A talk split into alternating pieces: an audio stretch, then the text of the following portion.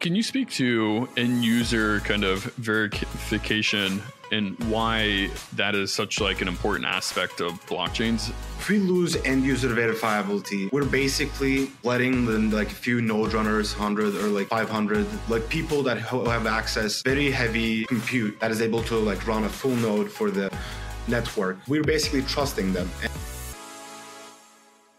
Well, today I'm super excited to be joined by Cem, uh, the founder and CEO of Sovereign. Uh, we initially met in New York and kind of nerded out about different scaling solutions and how blockchains work. So I think it's going to be an amazing conversation. Thanks for joining me. Hey, Logan. Thank you for having me. Quite excited. Uh, likewise, likewise. Uh, I, I always appreciate fellow people that can nerd out on the, the different technology solutions. And you've obviously spent a great amount of time uh, in this world. And I think even in the past at the Ethereum Foundation are working on Ethereum clients, maybe like prior to just jumping into Sovereign and what you're building there, can you touch just slightly on your background and how you kind of like got into this whole crazy blockchain world? Totally. And to correct, I actually did not work on the Ethereum Foundation. Uh, I worked on the Teku team, which was one of the teams developing the consensus clients for the okay, Ethereum. Perfect. Yeah, yeah. Awesome. Yeah.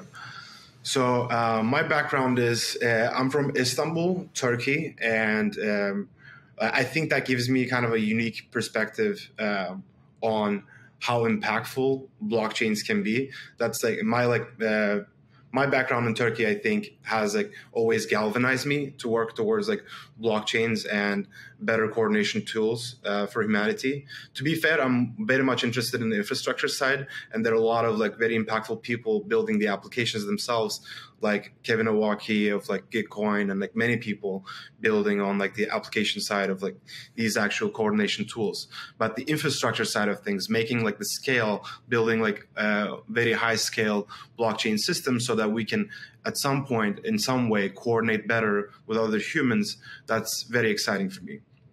I think totally agree. Um, I think um, solid institutions that don't decay uh, as you like live in a country and um, like personal liberties uh, these type of stuff are taken very much for granted in the west um, because the institutions are solid and they're working so they're working so well that um, nobody uh, like are questioning them i guess too hard um, what i mean by that is um, like the use case or use case of blockchains kind of gets mocked uh, a lot by like the general public in the West because people can't see the uh, immediate use cases, and that's quite reasonable for most people because they're they're living under like very strong institutions, whereas uh, outside of the West and like mo- in most of the world, uh, these like the uh, human run institutions decay all the time and uh, lead to corrupt governments and people's like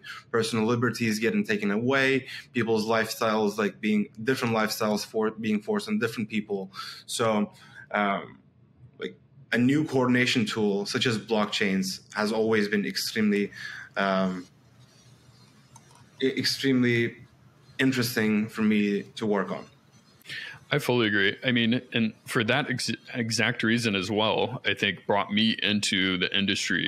Uh, just the possibility of self sovereignty to everybody in the world. I was like, this is the technology that I want to work in for the next decade plus. Uh, that ability to kind of control your own money to either control your own data from like monopolies that exist in the US, uh, building kind of social applications or being able to hold your own money, I think is a very exciting world. And I think uh, originally what got me so interested into Ethereum and the entire ecosystem, it's it is a fascinating thing. I think what you're building at Sovereign is kind of a key component to bringing this to the masses. Um, and so very fascinating kind of background and definitely kind of gives clarity to um, some of your thoughts or, or why you're so passionate about the industry. Could you talk about kind of on a high level, what problems do you think still exist in the space today? And what are like the biggest challenges that need to be addressed so that we can continue to kind of scale the industry as a whole? Yeah, totally. So um, I think since since the time that I joined industry, I joined industry around 2017, and um, proof of stake and scaling conversations were at full speed. I think scaling conversations have been going since Bitcoin in like 2013, and people that were like hyped up. There were even like layer two solutions back then, and um, I think since 2017, we just developed a mental model on how we can scale these blockchains without like losing end user verifiability. I don't think we, have seen uh, many real life applications or like big leading projects adopting these solutions yet, although many teams are working very heavily towards them. For example, uh, like the few mental models are like just rollups. Everybody now really understands that if you combine data ability with rollups, you can achieve scale in a way that you don't lose end user verifiability. And can you speak to end user kind of verification and why that is such like an important aspect of blockchains? Yes, totally. So if we lose end user verifiability, we're basically letting the, like a few node runners, hundred or like uh, five hundred, like people that have access to um, very heavy um, compute that is able to like run a full node for the um, network we're basically trusting them. And if they do decide to censor a subset of people, or if they do decide to uh, steal uh, the steal the money of a government identified terrorist organization, there's literally nothing we can do. And since like these, the compute happens at um, like if you don't have any user verifiability, since like the compute happens at like 100 like or 200 like known um, big data centers, it's easy for local governments to send subpoenas, send their like uh, own like police to make sure that uh, these networks run uh, and obey like the rules of the local governments and not the actual rules of the network itself. So, on a high level, maybe to just rearticulate ultimately the ability for users to verify uh, the computation or integrity of the network remains true uh, and that they individually can verify them themselves. And that's kind of one aspect. The other aspect would be just the network decentralization itself and having kind of sufficiently uh, disperse and high node count such that no like specific entity or country could kind of like subpoena all the nodes and have uh, effectively control of the network correct? Yeah yeah. So if most users have end user verifiability when uh, this like random government uh, tries to enforce uh, the stealing of the funds from uh, like an entity that they deem as a terrorist organization, then users just can see that there is one invalid transaction trying to steal money from people and people will, will just like reject that update. Whereas if you don't have end user verification then like people won't be able to do that. Uh, like people will just keep following whatever like the big nodes like the full nodes in this network are running. And so uh, it is critical uh, for the like the value add that I that I am like believing in blockchains for like the blockchains to have end user verification. Fully agree. I, I think this is a super important topic, and I think one aspect of this has really been uh, light clients, and I applaud the Celestia team for pushing the space forward and kind of uh, what they've done with light clients, being able to add trust minimization um, if larger nodes ultimately do happen. Uh, and so I think that is very one interesting aspect. Outside of end user ver- verification, I mean, are there any other like large problems that kind of got you thinking about what uh, that needed to be addressed and ultimately kind of uh, birthed uh, Sovereign and what you started to build there? Yeah. So the main problem that started Sovereign, uh, from both like Preston and I's like point of view, was just how we can scale this end user verifiable censorship resistant system to the masses. And um, along the same time, we were both reading the Celestia like Lazy Ledger white paper at the time and being an eth2 like core developer i'd always like been seeing like conversations and like problems around like uh, data Dankrad had like some data availability scheme for like eth2 at the time. But I wasn't too sure what it meant, and I was just an implementer in my mind, and I was just like coding away, looking at the specs, and I didn't like look too much in depth. But when I had the time, when I stopped being like a like eth2 dev, and when I was reading the Ledger paper, data availability in my mind clicked. Like techniques like data, data availability sampling and data availability custody, they really do let us scale data um, in a way that we can't scale compute or just general like blockchain execution. So that's when I was like, oh shit, like things are going to move fast in the next few years. Um, and could so, you talk specifically to the, like that realization or like what made it click for you and maybe even like share some of the technical aspects that you're excited about as well? Yeah. So like the, uh, the like the for me what made me what made it click is that you add more light nodes uh, like you add more light clients and the more like light clients there are to sample uh, the like the the full nodes more you can increase the capacity that you can pass through full nodes. So that was like in my mind wow like the more we add like these like end user verifying nodes more we can scale the blockchain, at least one part of blockchain. And so once we scale one part of blockchain, that gave me a lot of optimism that we can scale the other parts, that we're just like missing a few pieces, but we're slowly like getting there.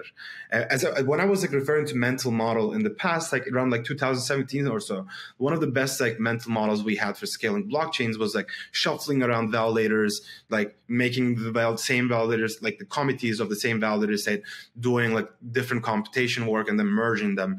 And it was like, as you can like now, like in retrospect, like see, those were like very simple ideas. But now, like seeing that there's like a special technique to spa- like to scale one layer, I was like, if that's the case, then like we can probably like have other like techniques on the higher layers uh, to like finally achieve a truly scalable blockchain for the masses. So uh, I read that. I got super hype. Um, I started thinking about uh, how we can build like rollups on top of like pure DA layers because pure DA layers don't have the problem of trying to um, trying to scale this like L1 smart contract or the L1 execution layer, and um, it's hard to like build a protocol. And uh, so, and although I, my dream has always been to build a globally innovating tech company and this was like a major problem like major problem space that i'm now seeing like some like initial traction on the data side and now like execution side needs to happen. I was super excited but really didn't know what to do next. Amazing. Um yeah i it took me a while to kind of understand the data availability problem as well and speaking to a lot of smart people and kind of I'm just reading a lot of white papers. Uh, it is an interesting problem, and I definitely applaud Celestia and their approach. I, I think it's super novel, and they they truly have like pushed the space forward in the light client sense. Um, maybe speaking specifically to Sovereign and kind of your thought process there, uh, ultimately building out um, Sovereign, uh, while allowing users kind of that in verification piece while having uh, the ability to post um, these proofs on very fast data availability layers that ultimately allow for high scale and uh, high kind of user transactions and engineers to build like more interesting applications. So yeah, um, yeah, and so the sovereign like came about after like thinking like seeing that this the now like we need to scale the execution layer um, preston and i were thinking how you can have um, how you can have as many different like uh, execution layers talking to each other in a like almost composable way that like smart contracts talk to each other today and as a result, really utilize all the bandwidth that DA can provide because DA can provide almost infinite bandwidth given that you really um, you really believe in data availability sampling or like custody like type techniques. So the the the scaling on the DA side is going to be there. Now we like we need to somehow like uh, build like almost composably growing set of execution layers side by side. And that's that's like the gist of like sovereign the the basic idea of sovereign. It's the like we define it as the internet of rollups. We think to actually uh, com- like we think to uh, utilize the, the whole like DA bandwidth that's going to come online in the next few years, we need to have execution environments, and that in our my, like view is going to be zk rollups that like almost compose with each other, send messages back and forth, and all, and all are connected very deeply with each other. So, and that like, that you can do with zk rollups. And can you speak to, I mean, the aspect of composability and why you kind of want to preserve this? Because I think uh, Ethereum originally and the community was extremely excited about composability, and then ultimately it kind of got I would say, a little bit frowned upon, uh, just because with some of the kind of design choices that Ethereum ultimately decided to do with like layer twos can break some of that composability. But can you speak to what you're doing specifically with Sovereign and like how you're ultimately engineering it such that composability still remains intact? Yeah, so there are a lot of different types of composability and the word composability gets thrown around a lot in a way that it confuses a lot of people there is synchronous that's the entire space. It's yeah. uh, a lot of words that often uh, get used interchangeably that don't make sense. Totally. There is first of all synchronous composability which is uh, probably uh, the creme de la creme of uh, composability.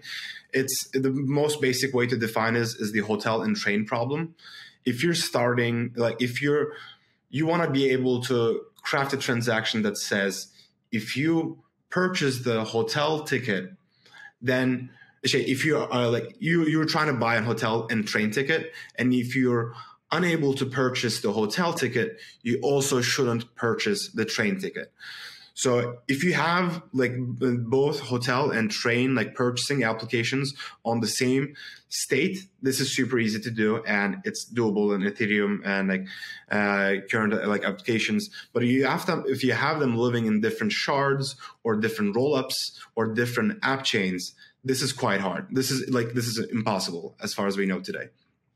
And so uh, atomic composability is uh, really nice. And for some like DeFi apps, it's necessary.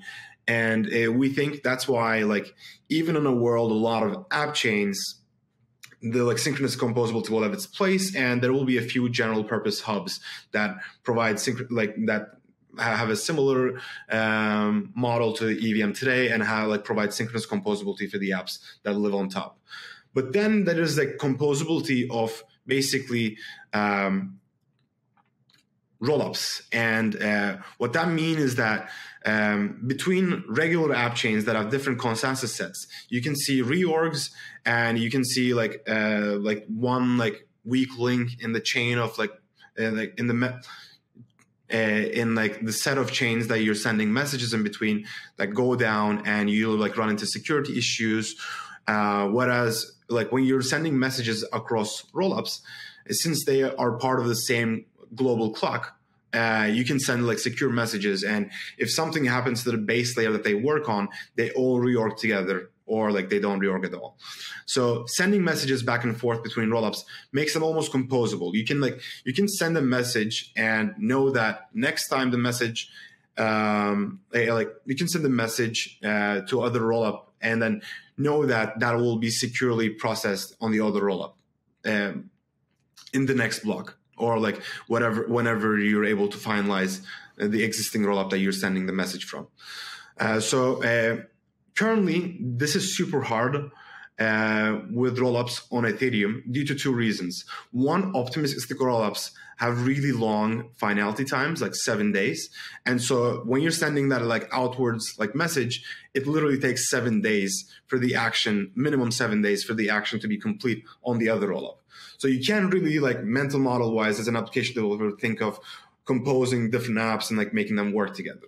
In ZK rollups, this is supposed to work really well because you post a ZK proof, bam, like you're able to like verify the correct state on the other side. You should be able to send a message. However, verifying like uh, ZK proofs, although like a very low like uh, effort thing to do for a regular phone or your computer for ethereum it's quite expensive. And so almost all like all zk rollups today um, wait for a long time before they post uh, their proofs. So they batch a bunch of like block proofs and they post them all together at the same time so that they like save on verification costs. Like Starkware, I think like cost like post around every 12 hours or so. So now like you don't have seven days delay, but you have a 12 hours delay due to the very high verification costs on the Ethereum L1. So even now when you're trying to compose rollups on a like comp- compose ZK rollups, like you're composing them at like every 12 hours, like sending messages every 12 hours. That really doesn't work well. What we want is you want to be able to really aggregate all the proofs from all the ZK rollups so that verification is done once for all the ZK rollups and it's quite cheap as a result. It's just like part of like natural part of like the uh, uh, like the state transition of the rollup and so you can get you can receive messages from all the other zk rollups with just a single or two block latency. So you can build applications that depend on each other across different rollups because that's how we achieve scale when these different uh, state machines talk to each other seamlessly. I that makes sense and definitely appreciate the in-depth explanation. Maybe just to rehash it for some of those that are not as technical with optimistic rollups, because you have the fraud proof. There's that seven-day challenge window, and that makes it very hard to do interesting things with rollups. Today, on the composability side, validity proofs or zero knowledge proofs ultimately will kind of make this much better. But today, because Ethereum doesn't have that much block space and compute is relatively expensive. It's expensive to post uh, these proofs on chain. And so the aggregators of these validity zero knowledge proofs uh, are waiting 12 plus hours, and that just makes it much more challenging. And so what Sovereign is trying to do is aggregate these different proofs or zero knowledge rollups across these chains and kind of batch them into one, allowing you to have much faster kind of finality time uh, across these individual rollups. Yes. So um, that is one part of our vision. First of all, we want to make launching a ZK rollup as easy and or even easier than it is to launch a blockchain with Cosmos SDK today. So Cosmos SDK today allows you to launch uh, your business logic as a standalone blockchain very easily. We want to achieve that with ZK rollups and even easier. And uh, also, since um, launching a zk rollup um, like we handle basically the, the, cryptography and the proof system uh, for the user. We are like we want to like uh, we we're integrating the proof aggregation system inside uh, this rollup generation so that all of the proofs of all like any different rollup that's generated with Sovereign sdk can be aggregated and verified very easily so maybe like provide, or if you could uh, give like a couple of examples of how you think this would work out initially. Uh, maybe there's a dozen kind of roll ups uh, today. Some of them are optimistic flavor, some of them are zero knowledge. Uh, could you provide an example, or maybe not even the ones that exist today, but in the first kind of iteration of Sovereign, who do you kind of believe are going to be using the system to aggregate these proofs to ultimately batch them to uh, Ethereum? Yeah. So we generally don't take a stance on the like the the customer like target who might want to use like sovereign. We think uh, almost all blockchain applications today will benefit a lot from the scale and speed that the sovereign SDK will provide.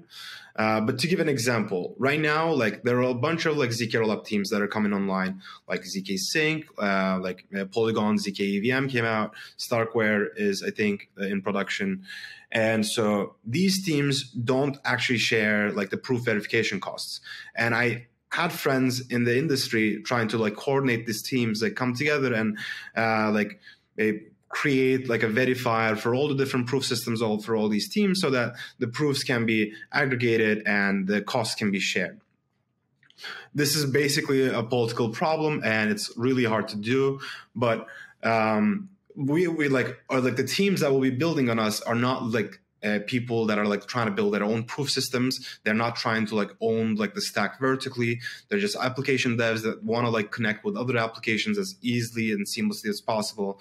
So we're talking with like like DeFi teams that you know, like we're talking with like um, people that are also like starting like uh, new types of like protocols and they just want to launch a zk rollup and they also want to be connected. So uh, they really like don't have much opinion other than uh, they want to like uh, use a platform that like provides them seamless connect- connectivity. And so um, what will happen uh, once they like start uh, building and like like launching zk rollups with sovereign sdk is that um, after every block um, of uh, these applications, these like ZK app chains, ZK rollups, um, their provers, uh, which are incentivized uh, internally, uh, will generate the proofs uh, for like for these for each individual rollup, and somebody else, like some other party who's uh, un- like who doesn't need to be trusted, who's just incentivizing the system, will come in and as a cheap operation will aggregate all those proofs and submit it to the to each um, roll up as part of a like a special like transaction and so like these will just be like incentivized parties that are part of the uh, just incentivized parties like like validators that are incentivized today. And um, as a result uh, we think connectivity will be quite seamless in sovereign ecosystem one of the things that has become a large topic in the industry now that Ethereum is moving towards these layer twos has been the topic of kind of single centralized sequencers. But ultimately, the conversation is then kind of moving towards all right, these sequencers are centralized today, normally, typically one entity how do we decentralize these over time? And now there's a couple solutions ultimately popping up uh, to help uh, teams decentralize sequencers. How would you say, particularly with Sovereign, how would you either compare and contrast uh, Sovereign to kind of decentralized sequencers? Um, and what are the main kind of technical differences uh, on a large kind of larger scale? Yeah. Um, so uh, to start, like centralized sequencers, uh, even with force inclusion on the base layer, is really not a model that we uh, like. And the reason is um, most of the censorship that's like uh, most of the censorship that you that, that is quite problematic for a user is the one that uh, like matters to do in like matter of like five seconds but not like five minutes because if you're trying to like get out of like a um, you're trying to get out of a like leverage like position on some AMM, uh, it really matters that like your print transaction gets processed in the next like block or the next few blocks rather than in the next 60 minutes. So we definitely think uh, like real time censorship resistance is the actual factor that needs to be talked about more when talking about roll up censorship resistance. And the current schemes out there really um, aren't great solutions uh, for that. Um, one of the things that we're like excited about, we're, we're like, this is still a very uh, uncharted territory, and there, there, are a lot of teams trying to innovate in this area, and we don't really hold uh, too strong of an opinion. Um, and like the, uh, the sovereign SDK is built in such a way that through our module system we can integrate different sequencer solutions. And uh, to start, we are uh, we, we're providing a centralized sequencer purely for testing that's complete and will be out this week. And, and the next like uh, like the decentralized and secure option that we're going to provide is going to be base sequencing. Uh, base sequencing is was an idea that like we've been thinking of thinking about for a long time. Justin drake made it quite popular recently. And uh, we think there are some like uh, we think there are some nice schemes to be built incorporating base sequencing and potentially centralized sequencing too. And um, we're exploring um, potentially providing almost Web 2 type soft confirmations um, alongside. Uh, like like a censorship resistance base layer if this centralized sequencer is trying to censor you. And for those that don't know, can you share more about what base sequencing is? Yeah, base sequencing is just that. Um, whatever like the uh, base layer, like the DA layer, validator wants to include um, in the blockchain becomes like part of like the canonical rollup chain. So at the point that the transaction or the proof is included into the base layer one. Yeah. So like, uh, let's say like there's like um, there there are people like ten people who send transactions, and the base layer like block leader picks seven of those and puts that into the uh, its own like DA layer block. All those seven uh, like transactions are now part of the canonical rollup chain. Uh, that's basically it. Gotcha. Gotcha. And maybe to wrap it back to Sovereign, ultimately, what you and the team here have created is the ability to generate a zero knowledge proof of kind of these aggregate proofs across blockchains, kind of a recursive proof, if you will, um, that will submit down to the base layer. Is it specifically Ethereum or are you kind of base layer agnostic?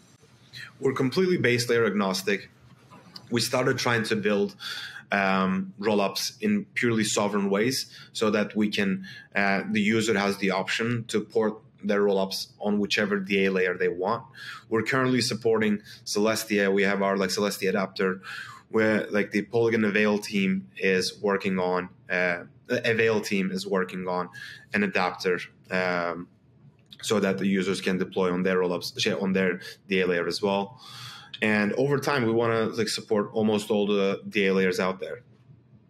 Makes a lot of sense. Uh, I like the approach. And so ultimately, will just by creating the proofs, as you mentioned, that was initially kind of expensive, especially on Ethereum, because uh, it's cost quite a bit with the block space and amount of compute that Ethereum has available today.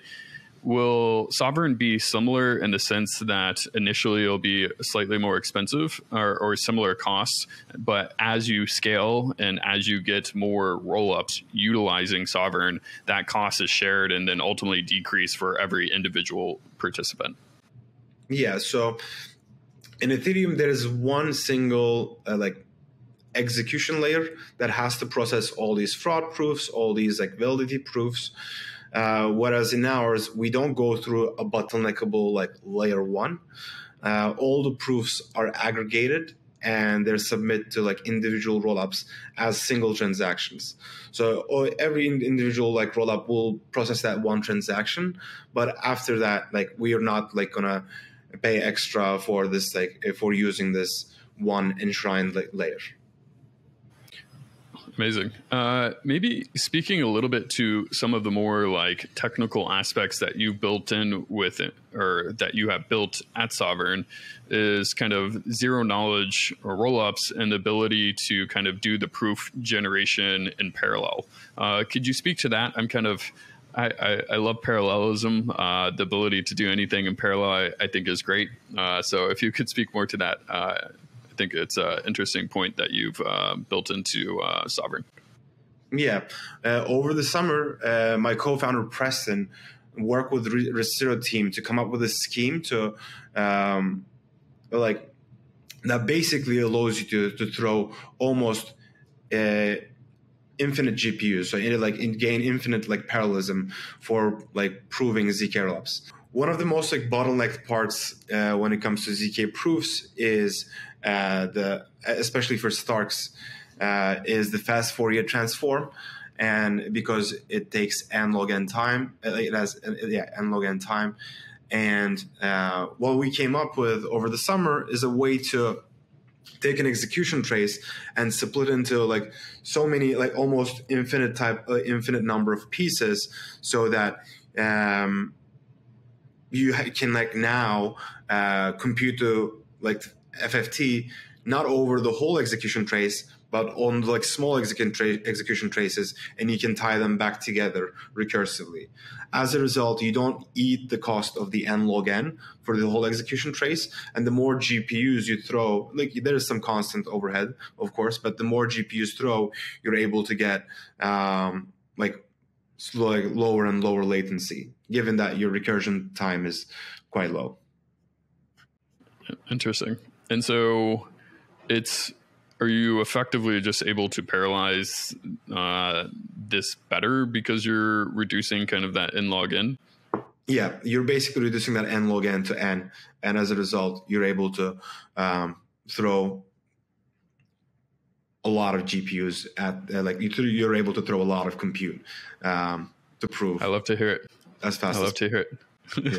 I, I, I like uh, adding more compute. Things go faster. Uh, it makes things relatively simple. When pressing um, with this, I open up a spreadsheet and I'm like, let's push this model. yeah, yeah for sure. In terms, uh, one of the other big things that you mentioned was ultimately uh, the soft confirmations and getting that to Web two like numbers while having end user verification. Could you speak to that as well? I think this is another like big key unlock that kind of sovereign is working towards. Yeah, and this like the the thoughts we have on like the sequencing side is like definitely at the research stage. It's nothing that we work on uh, implementation wise. Uh, we're just thinking and exploring the area. Uh, but uh, like a lot of people that like utilize rollups today are very used to uh, the idea of soft confirmations like arbitrum and optimism both offer them so people are getting used to it. So that got us thinking if there's so much demand for like soft confirmations is there any way we can keep those and still keep censorship resistance? And we think uh, there are some ways to achieve that as long as you have like base rollups and at the end uh, there's a way to bypass the centralized sequencer and go directly to the um, go directly to the base layer.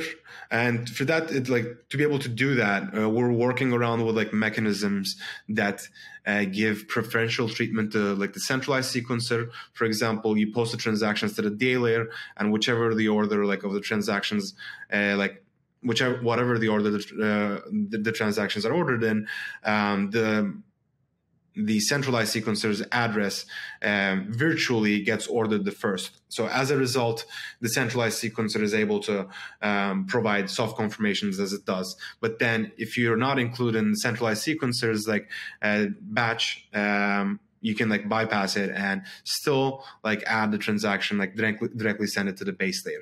So we're working on such designs. There are like issues, uh, but uh, they're definitely better than like the existing centralized sequencer designs where centralized sequencers have almost complete authority over users. And again, I, maybe I missed it. What, what was the mechanism that you're specifically building that allows you to kind of bypass or add additional censorship resistance in these more centralized sequencers that exist today? Yeah, and I don't want to like I want to clarify that we're not building this today, and like we see like a okay. bunch of issues, so we're just exploring. But one of the mechanisms is um, just reordering, like prioritizing the transactions from the centralized sequencer. We're basically imagining a model with with whichever like well, which at whichever like order the centralized sequencer address arrives to the base layer from roll up, roll up virtually processes it as it was the first transaction. So that's one model that we play around with. In terms of kind of where you see the world going now uh, in the blockchain landscape.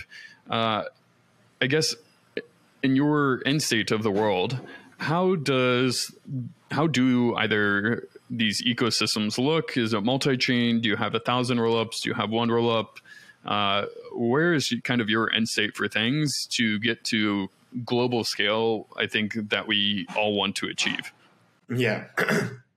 so um, I guess thanks to like uh, working on Sovereign, I've been able to get into a lot of deep conversations with leading researchers in the DA space, and the things that are coming are honestly extremely exciting. I think the DA scaling will really surprise everyone in the next few years, and we'll have actually abundant uh, data capacity on the base. And I do think there's going to be like a few like very technically adept teams that are able to achieve that. So I don't expect like more than like three, four base layers uh, that become like the go to um, go to use like uh, like base layers. But on top of them, I expect anywhere from uh, ten thousand to like uh, hundreds of thousand rollups. This will just, I think, in my opinion, this is just a matter of time. I think most applications will go for app specific chains.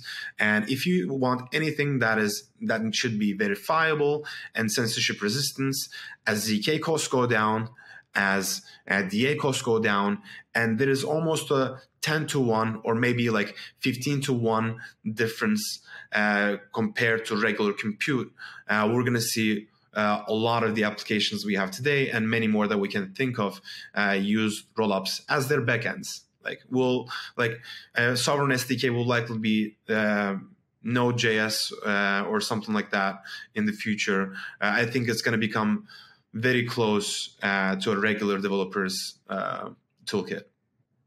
Amazing. In in terms of like hundreds of thousands of rollups plus, and kind of applications having their own either app chain or rollup, what do you think the main benefit benefit to kind of the developers and that like uh, user are? Is it specifically kind of like fee isolation or just being able to like customize the stack? Um, yeah. I'm I'm super interested to see how all this plays out. I mean, customizing the stack is like very interesting. Um, owning your own gas token, being able to run uh, things at the start of the block, the end of the block, like uh, batch, like or like in terms of MEV. Um, in terms of MEV, but for like other like use cases too, like there's like applications like in like AMM designs or like uh, basically like customizability is something that is uh, very valuable for most application developers, and that's why like people have been quite uh, hyped up about Cosmos and Substrate. But the thing is, if you really need to like, um, if you really need to adopt a validator set, like um, you're not just an application developer at, like at that point. You're basically uh, a full fledged uh, like uh, bureaucrat, like trying to get people to put a lot of funds. Like you're like dealing with like a lot of like parties. Like it, becomes like the barriers to entry to deploy an app chain is extremely high now. While we're doing, I've always said that uh, application engineers should not have to be worried about infrastructure. Uh, they should specifically just be focused on their apps and creating a great product. And I think that's one of the biggest thing that frustrates me with crypto today is exactly what you mentioned. Infra- uh, application engineers need to be infra- infra- infrastructure engineers, and that just makes a whole host of problems. Yeah, hundred percent. Even the word, even the use of word app chain in like the Cosmos world kind of annoys me. I'm like, you should not think that the fact that you should really not need to deal with the fact that these things are chains beneath you. These are just like applications with a really high level of customizability, which is what you want and which is what you should be caring about. And so, um, like what we're really doing with rollups is just lowering the barrier to entry when it comes to building these highly customizable applications, blockchain, highly customizable and highly scalable blockchain applications. So, um, I think it's very easy for me to see that once like the barriers are actually low and the costs uh, thanks to the improvements in zk and da go down that there's going to be an exodus to exodus to building your applications as uh, rollups. So the, the customization for engineers is the key factor that uh, is kind of the driving belief that we'll have hundreds of thousands of rollups. Uh, yeah, makes sense it will just provide better user the engineers will as a result be able to build better products and build like provide better user experience and better user user experience will lead to more and more people adopting these in my opinion and I guess one additional benefit of kind of having so many different rollups is the ability to play around with virtual machines. And I, you and I talked about this quite a bit, I think, when we had lunch in New York. But where is kind of like your vision for like the virtual machine world? Do you think there's going to be a couple or again like hundreds of thousands different virtual machines kind of like tailoring to like the uh, developers' needs of their specific application. Yeah. I think sovereign SDK, like sovereign SDK really lowers the barrier to entry to uh, build a virtual machine. Now, if you're like really, if you're building a really cool virtual machine like Move, you don't need to build the validator set around, or you don't need to build the networking and the, like the database systems around it. So now you can just focus on building the VM. So that makes me think that there will be a lot more experimentation on the VM side. I still see like like, but VMs do add uh, a level of overhead in computation and like cost in ZK. So I still do see that like there will not be that many winning VMs in the end. Makes sense. No, uh, again, like I, I love that the entire design space is being explored. Uh, many different kind of solutions and i think ultimately we're all trying to achieve the same thing. Uh, blockchains at scale with end user verification that ultimately allows us the self sovereignty properties that we kind of love and follow uh, kind of what got us all excited about blockchains in the first place. Um, to that point maybe could you speak to just like some of the like cool findings that you've read recently with light clients and how that's kind of shaped your view on the blockchain landscape as well.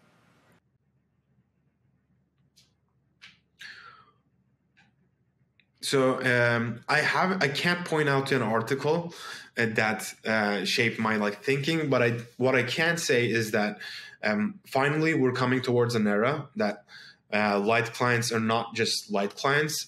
Uh, low resource clients are basically fully verifying clients thanks to ZK proofs. And we're initially starting with uh, the execution layer and now with like sovereign with like the fork choice of the rollups.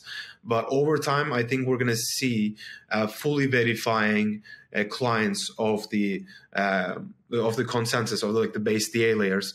And so over time, we see like like what we call super light clients coming online, where with just a single proof from your RPC provider like Infura or Alchemy, you will have complete confidence that your transaction was processed correctly your state was like the state of like the application was given to you correctly. So thanks to uh, zk and like the uh, like innovations done on rollups and now like applying the um, innovations and like uh, zk proving to uh, the consensus clients i think we're just a few years shy away from uh, fully verifying the whole like new modular blockchain stack in zk and giving users completely trustless access. And this was one of the biggest criticisms of crypto in the last few years. Oh you still trust like infura and alchemy? We're actually quite quite soon we really won't need to. Yeah. The the whole design space is that zero knowledge has ultimately opened up to blockchains and what they will be able to enable in the future is definitely very exciting. Uh, maybe just wrapping up the podcast, uh, you have some great blog posts. I definitely invite all the listeners to check them out at Sovereign. Uh, one of those kind of uh, spicy assertions. Actually, there are two, but I think we talked to the first one. Uh, optimistic rollups break composability, and I think primarily that's because of the fraud-proof challenge period of like seven plus days. But the second one is monolithic L1s don't scale, um, and I would love to hear you kind of just expand a little bit more on this topic. Uh, it's kind of spicy, but I would say also not spicy. But would just love to hear your thoughts. I, I, think at this point that's really not spicy, uh, but um, I say that in a way that like I think Solana or some other communities kind of um, confuses the, the way we the way with which Ethereum and like Bitcoin community uses scale. Um, Bitcoin and Ethereum community uses scale uh, strictly uh, like while also trying to like um, keep end user verifiability. And from Solana's perspective, you really just want extremely low level, like say low latency global computation, and you really don't care about end user verifiability. Um, and so like both like in the, in from Solana's perspective, monolithic L1s do scale. But if you are really trying to like keep that end user verification, make sure like that I can run the node or I can get I can get verification that the nodes were run correctly and still increase the number of like transactions that uh, the network is doing, then yes, monolithic L1s. Um, they have like lots of optimizations, but at the end of the day, they depend on increasing the hardware requirements, so they don't scale. That's basically just of it. It. It is interesting. I mean, so I I kind of went down this rabbit hole, but then I found Vitalik's posts uh, about kind of the end game and kind of at the end of the day, his kind of thought process was that you'll if you're a block builder, you have to increase hardware costs. There's kind of no way around it. But then you have light clients to do like trust minimization. Uh, and then so you can still do the verification. And I think it's definitely come around to me that light clients are extremely important. And I think it has on the Solana community as well. And I know even Sui uh, is going to do some type of version of this. They call it a sparse node where you can track like individual assets. Uh, and so again, I, I think the whole industry is kind of learning about like what's useful and i think everybody would definitely agree that end user verification is uh, extremely useful and sh- should be prioritized and so what celestia invented and kind of the invention of light clients uh, what they're doing with data availability sampling i think is going to ultimately be used across the entire industry and i applaud them for uh, pushing this space forward but no it's been a super interesting conversation. I'm excited for what you're building at Sovereign, uh, truly, and definitely appreciate all these kind of nuance uh, debates. These are my kind of like favorite to learn about and uh, just talk with smart people that are building in the space because I think ultimately these are the important conversations that are going to push the industry forward